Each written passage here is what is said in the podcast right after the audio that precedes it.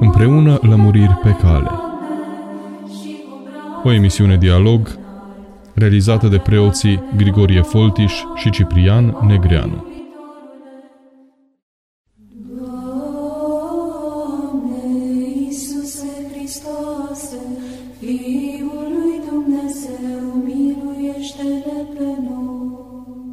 Bun găsit, dragi radioascultători, ne reauzim la o nouă ediție a emisiunii Împreună Lămuriri pe cale. Eu sunt preotul Grigorie Folti și astăzi suntem împreună cu Părintele Ciprian Negreanu, duhovnicul studenților din Ascor Cluj-Napoca. Părinte Ciprian, bine ați revenit! Bine am găsit!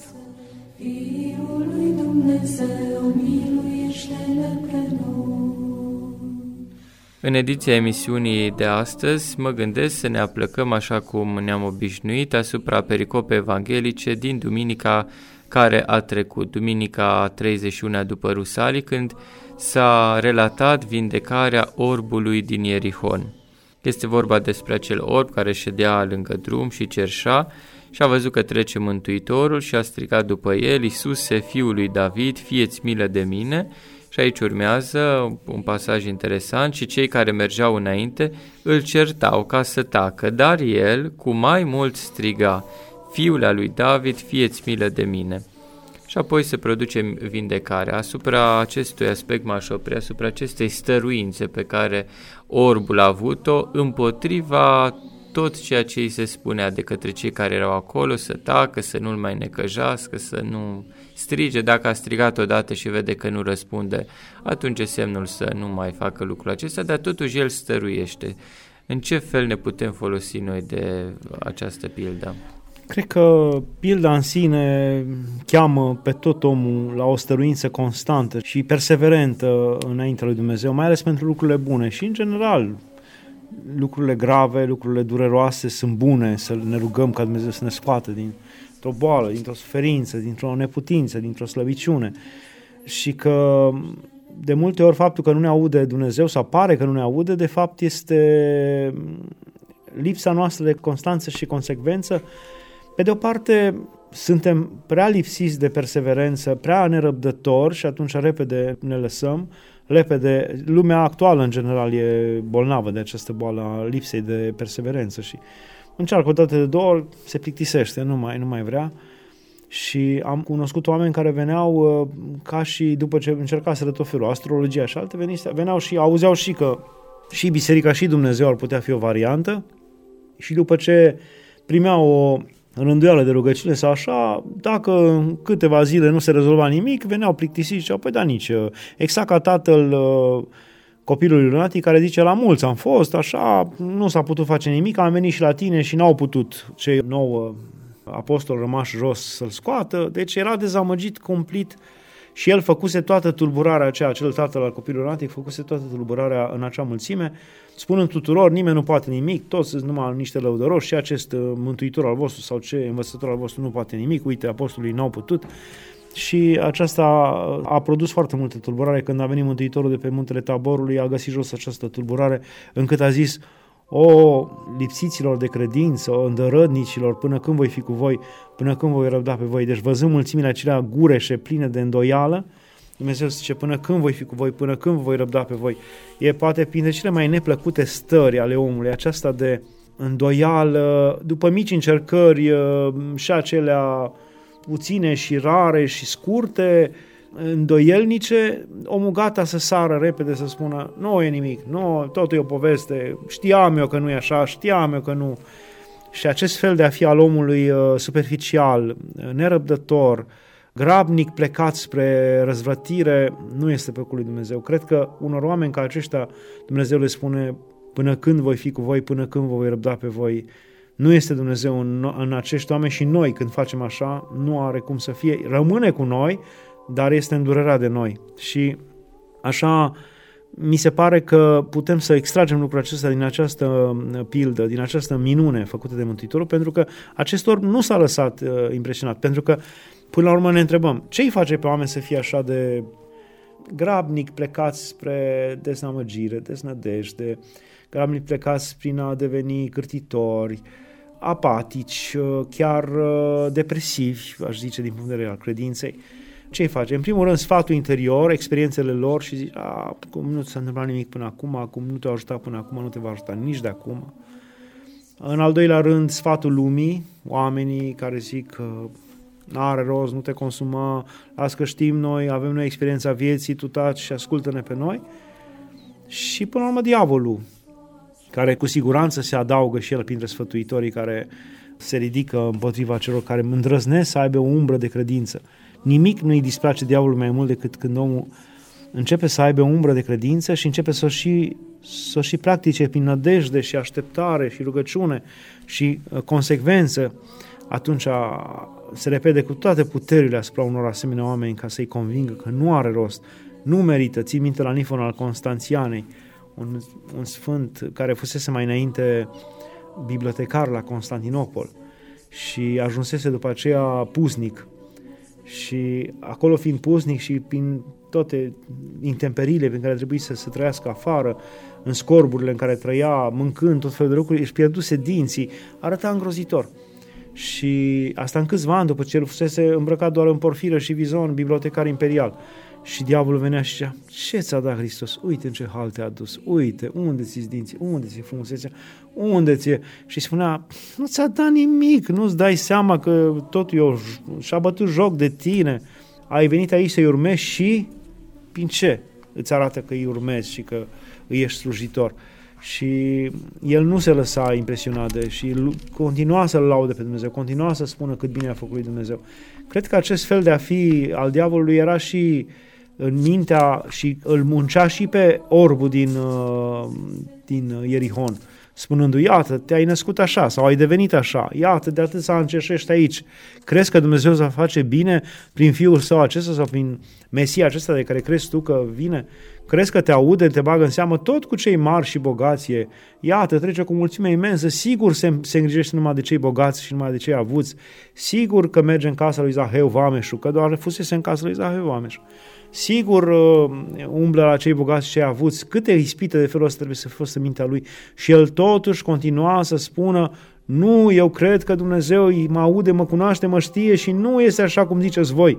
Și nu este așa cum zic gândurile și nu este așa cum ziceți voi demonii și nu este așa cum ziceți voi oamenii că să tac. Acum e momentul meu, acum e momentul în care trebuie să strigă, dacă nu voi striga acum atunci când? Acum mă aude Dumnezeu. Și a strigat până când Dumnezeu cred că s-a bucurat. Cred că mai este un motiv pentru care Dumnezeu uneori pare că nu ne aude și că ne lasă să strigăm mai mult. Și asta aș, aș scoate-o mai degrabă din întâmplarea cu Iair.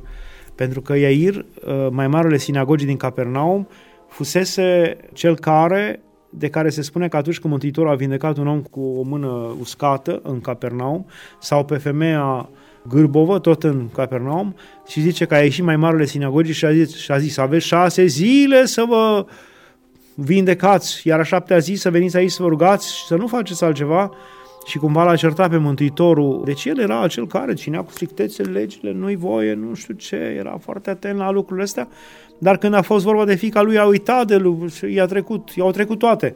Dar pentru că faci păcate față de Dumnezeu și față de aproapele, prin poziția aceasta foarte exigentă față de ceilalți, noi facem foarte multe păcate de felul ăsta atunci când noi nu suntem într-un necaz, atunci când noi nu suntem într-o ispită și când altul în ispită îl judecăm din afară, nu se face așa, nu se drege așa. Ei, când vine vremea încercărilor și ispitelor, s-ar putea o parte din acele greșeli care le-am făcut față de alții să le plătim. Dumnezeu ne lasă să le plătim. Și cum le-a plătit Iair? Uh, Iair i-a trecut, când s-a molomit fica lui, n-a mai contat că-i sâmbătă, că cei s-a dus și a căzut în fața lui și a zis, vină în casa mea, că fica mea e pe moarte.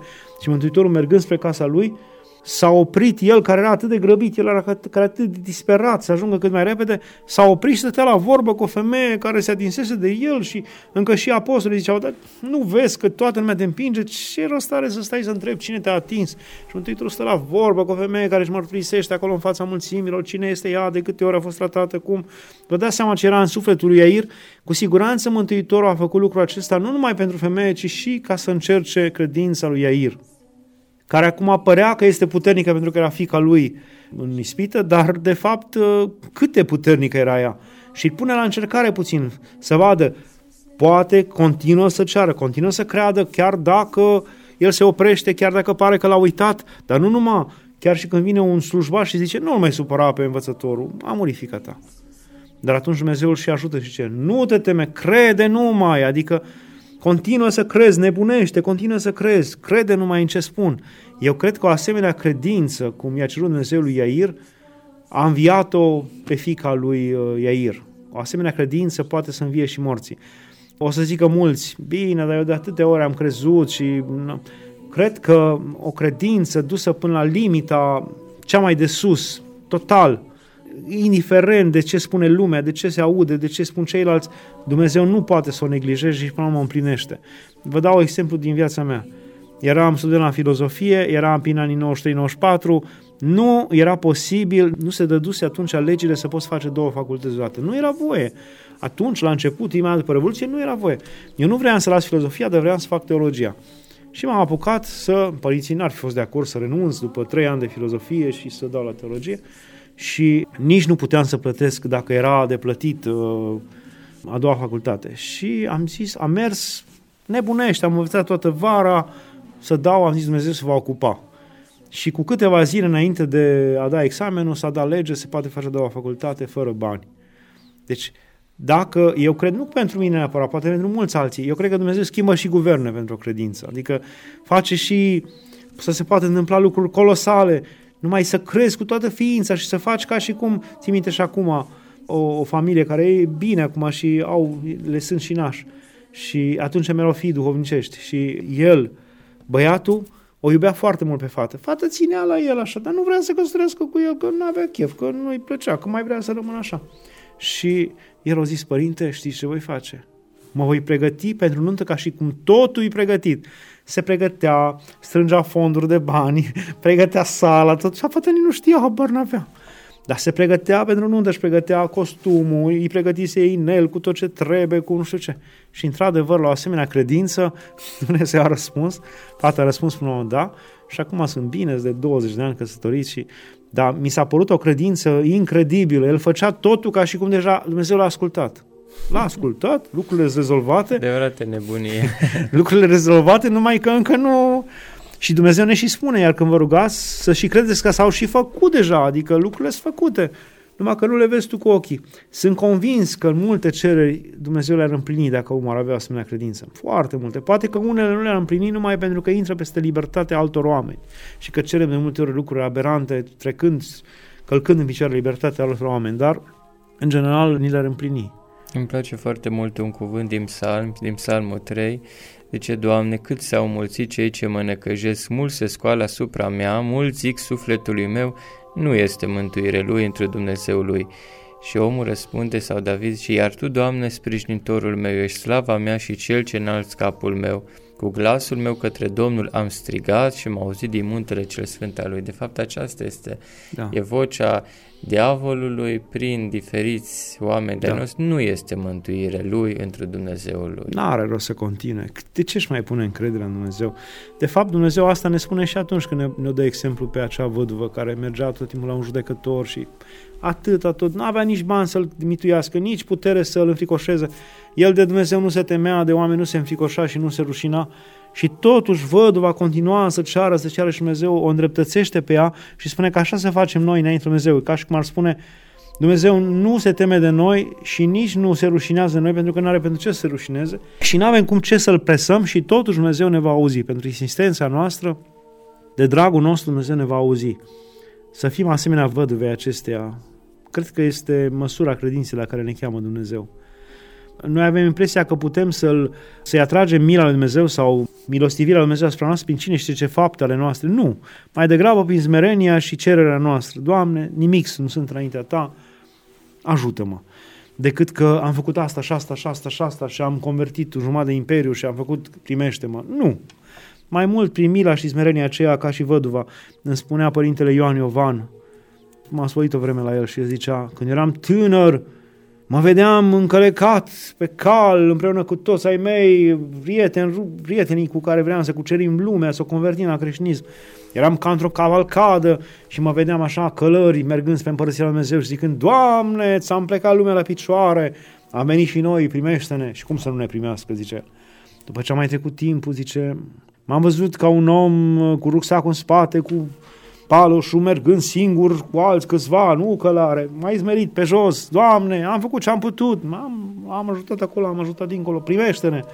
După ce am mai trecut timpul și am văzut ce slab sunt, ce neputincios sunt, am zis, singur, prăpădit, cu o haină pe mine, mă voi duce, Doamne, ce am putut, am putut, dacă mă poți primi și pe mine. Și după am mai trecut timpul și am îmbătrânit și, și am zis, dacă o să ajung să mă târăsc așa în coate și în genunchi, să zic, primește-mă, Doamne, primește-mă, că n-am făcut nimic pe pământ și să simt cum se închid ușile în spatele meu și să zic, îți mulțumesc, numai pentru mila ta mai primit, nu că am făcut ceva. Și mi s-a părut foarte frumos ce zice el, așa este.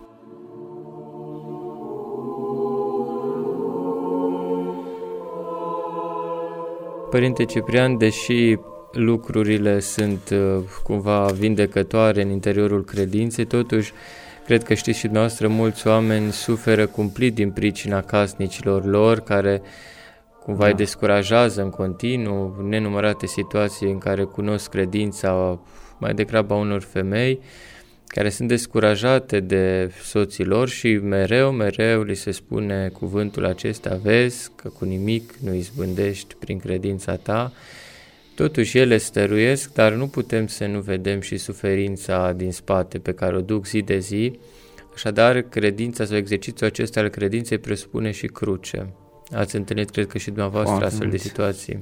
Foarte mulți, dar totuși măcar această șoaptă pe care a spus-o Mântuitorul uh, lui Iair când a primit vestea că i-a murit fica, nu te teme, ci crede numai, această șoaptă întăritoare o primesc acești oameni, măcar, dacă nu și minune în sine, să vadă ei lucrarea lui Dumnezeu și schimbarea dreptului celui preanalt și cum toată nădejdea și așteptarea lor a avut un folos și un rost. Poate că mulți nu o să vadă pe pământ această rost al așteptării și al nădejdilor și poate că aceștia sunt cei mai fericiți oameni pentru că nu-și primesc slava pe pământ, nu primesc răsplată pe pământ, ci doar dincolo. Dar e foarte greu să primești doar dincolo și aici nimic.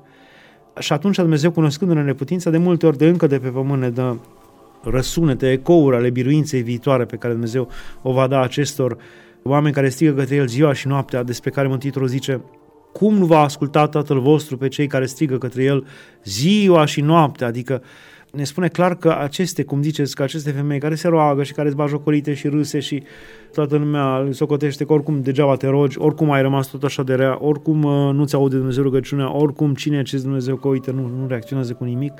Toată această suspină a acestor femei și a acestor bărbați și ziua și noaptea în inima lor și în rugăciunile lor nu este nebăgat în seama de Dumnezeu și Mântuitorul ne, ne spune cum să n-audă Tatăl vostru cel în ceruri rugăciunea celor care strigă către El ziua și noaptea, adică e clar că e un, e un semn de mare nădejde, e un semn de mare nădejde și cred că multe dintre ele, și eu am văzut așa ceva, multe dintre ele au fost ca Sfânta Nona, mama Sfântului Grigorie, teologul, care, deși era căsătorită cu un filozof păgân, un om care o biruia în cuvânt oricând și își bătea joc de Hristos așa, cu multă finețe intelectuală și o lua în derâdere pe ea, care era o creștină simplă, dar care continua să roage și până la urmă Dumnezeu, prin arătări și vedenii la bătrânețile lui Grigore, cel bătrân, tatăl Sfântului Grigore, l-a convertit la creștinism pentru rugăciunile nonei.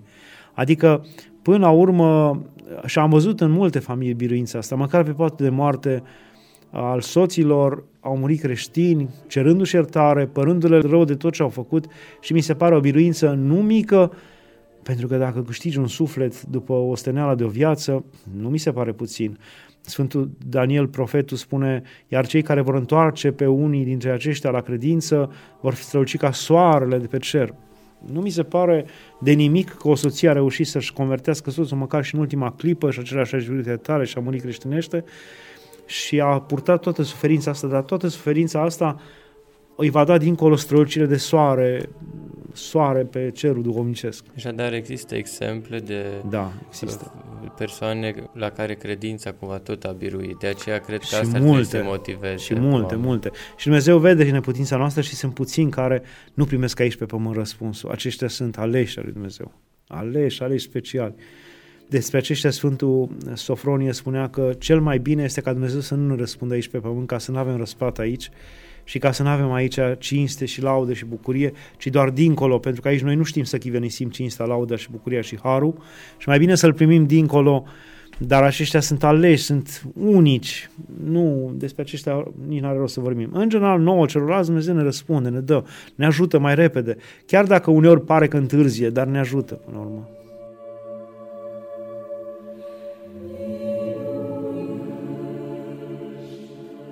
Înainte de a încheia, Părinte Ciprian, o ultimă întrebare. Cine sunt uh, cei care aduc gândul de necredință în noi, cei care ne șoptesc că nu mai are rost, că nu se mai poate, există o clasificare, deși desigur limitativă, dar totuși există? Păi, în primul rând, noi înșine, și noi înșine și păruta noastră experiență de câțiva ani și nici aia și aia câteva, de câteva zeci de ori de câte ori ne-am rugat și atunci am prăștiat, zicem, e, îți aduce aminte că oricum nu, nu prea ți s-a dat, nu prea ai primit răspuns.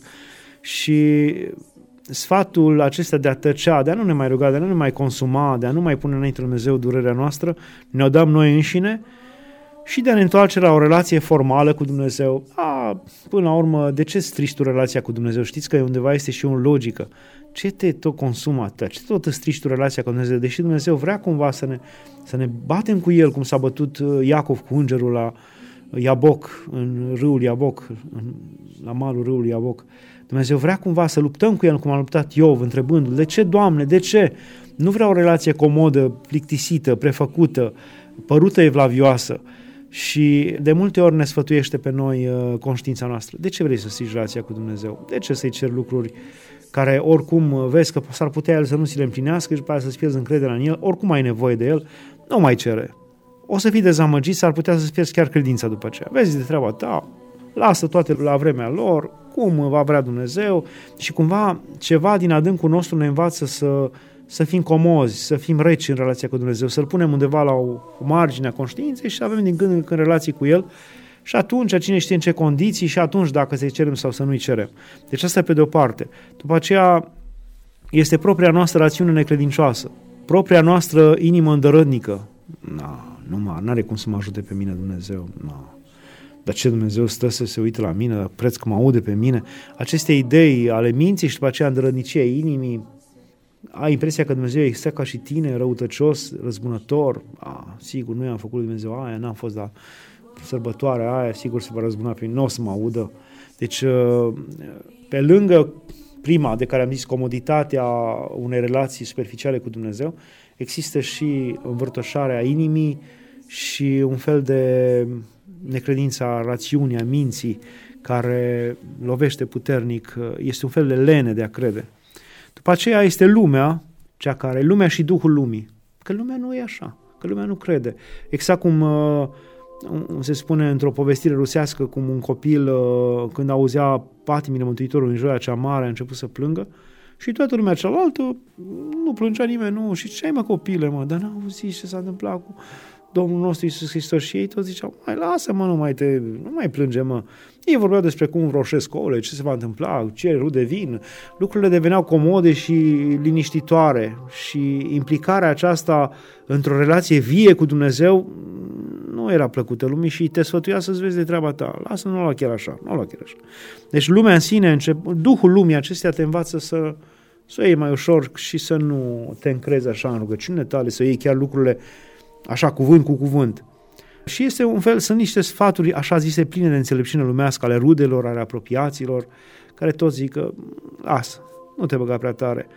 Și este și rușinea de a nu fi altfel decât lumea, de a nu fi de râsul lumii. Dar de ce să fiu altfel decât lumea? De ce să mă apuc eu să mă rog și pe aia să poate nu mi se împlinește și să stau poate foarte mult în rugăciune și să spun și altora că uite eu m-am rugat și să fiu altă, că n-am auzit pe unchiul nu știu care că face aia, n-am auzit pe Vasile că face aia, deci eu nu vreau. Și până la urmă, oamenii în sine sunt egoiști. Vor să audă și să vadă ei sau să atingă ei, nu tu. De exemplu, aici la orbul acesta. De ce credeți că oamenii aceia îi ziceau să tacă? Pentru că erau interesați de treaba lor. Ei vreau să audă ce zice Mântuitorul, ei vreau să stea aproape. Taci mă din gură, tu ești mic și ești nebăgat în seamă, ești ultimul om. Cine ești tu să taci din gură? Noi suntem aici cu el de atâția kilometri, mergem, îl ascultăm, suntem atenți, am văzut atâtea lucruri, taci din gură, nu mai te băga. Noi avem lucruri importante de făcut și lumea în general nu ne va însfătui sau nu ne va încuraja să avem o relație vie cu Dumnezeu și plină de cu tot sufletul, crezând că cumva este aici o idee prostească a noastră, crezând cumva că dacă cineva se înalță și crește, noi vom fi dați la o parte și uitați de Dumnezeu. Este un fel de egoism. Da, foarte complet. Foarte dureros. Când vezi un om care primește harul, care se bucură, te apucă toate învârtoșările, geloziile, nu știi cum să-l vezi iară căzut în țărână și să tacă, să stea acolo și să se deznădăjduiască. Să fie ca mine. Adică să nu cumva să ia el față de Dumnezeu și eu să rămân cumva undeva deoparte. Ideea asta că Dumnezeu e ca un om care cu unii e, cu alții nu e, când se ridică unul cu ăla, când se ridică... Nu e adevărat. Dacă ar putea înțelege oamenii că dacă unul dintre noi se ridică, e o șansă pentru noi toți. E exact ce zicea tatăl către fiul risipitor, către fiul rămas acasă. Fiule, se cuvine să ne bucurăm, să ne veselim. Ca și cum ar zice ăsta, zicea, dar eu nu m-am bucurat niciodată. Păi a venit momentul să te bucuri. Odată cu fratele tău. Deci tocmai pentru că el s-a înălțat și a venit aici și l-am pus iară pe tronul lui, pentru asta să te bucuri și tu, a venit vremea să primești și tu bucurie. Tocmai înălțarea celuilalt e momentul, e momentul de dezlegare și pentru tine, e un moment de revărsare a Harului și peste tine. Ori lucrul ăsta este foarte rar înțeles și Părintele greu înțeles. Zaharia Zaharu îi sfătuiește pe fiii lui duhovnicești, ei fiecare, să mulțumească lui Dumnezeu pentru toate darurile fraților, da. nu pentru ale lor, pentru ale fraților, ajungând la vreme să le socotească ca fiind ale lor. Mare taină. Eu o să cred vreodată că am ajutat, să zicem, o comunitate de 10 oameni în jurul meu, să presupunem că am ajutat-o, oamenii cei mai apropiați de mine, în momentul în care aș vedea și aș putea face ca fiecare bucurie, fiecare strălucire a unuia să fie pentru toți o bucurie imensă, fiecare strălucire duhovnicească, că a înțeles ceva, că i s-a dat un har, că noaptea aceea s-a rugat, că i-a răspuns Dumnezeu printr-o descoperire lăuntrică, că a lucrat Dumnezeu ceva cu el, pentru ceilalți să fie bucurie, să se strângă în brațe de bucurie. Nu ne-a uitat Dumnezeu, ei să zică, nu ne-a uitat Dumnezeu pentru da. că s-a arătat fratelui. Mi s-ar părea da. raiul pe pământ, deci da, când se poate exact, așa ceva, e raiul pe pământ. Pe pământ. Da, da. Dar până nu e așa ceva, sunt Tot, trist. Da.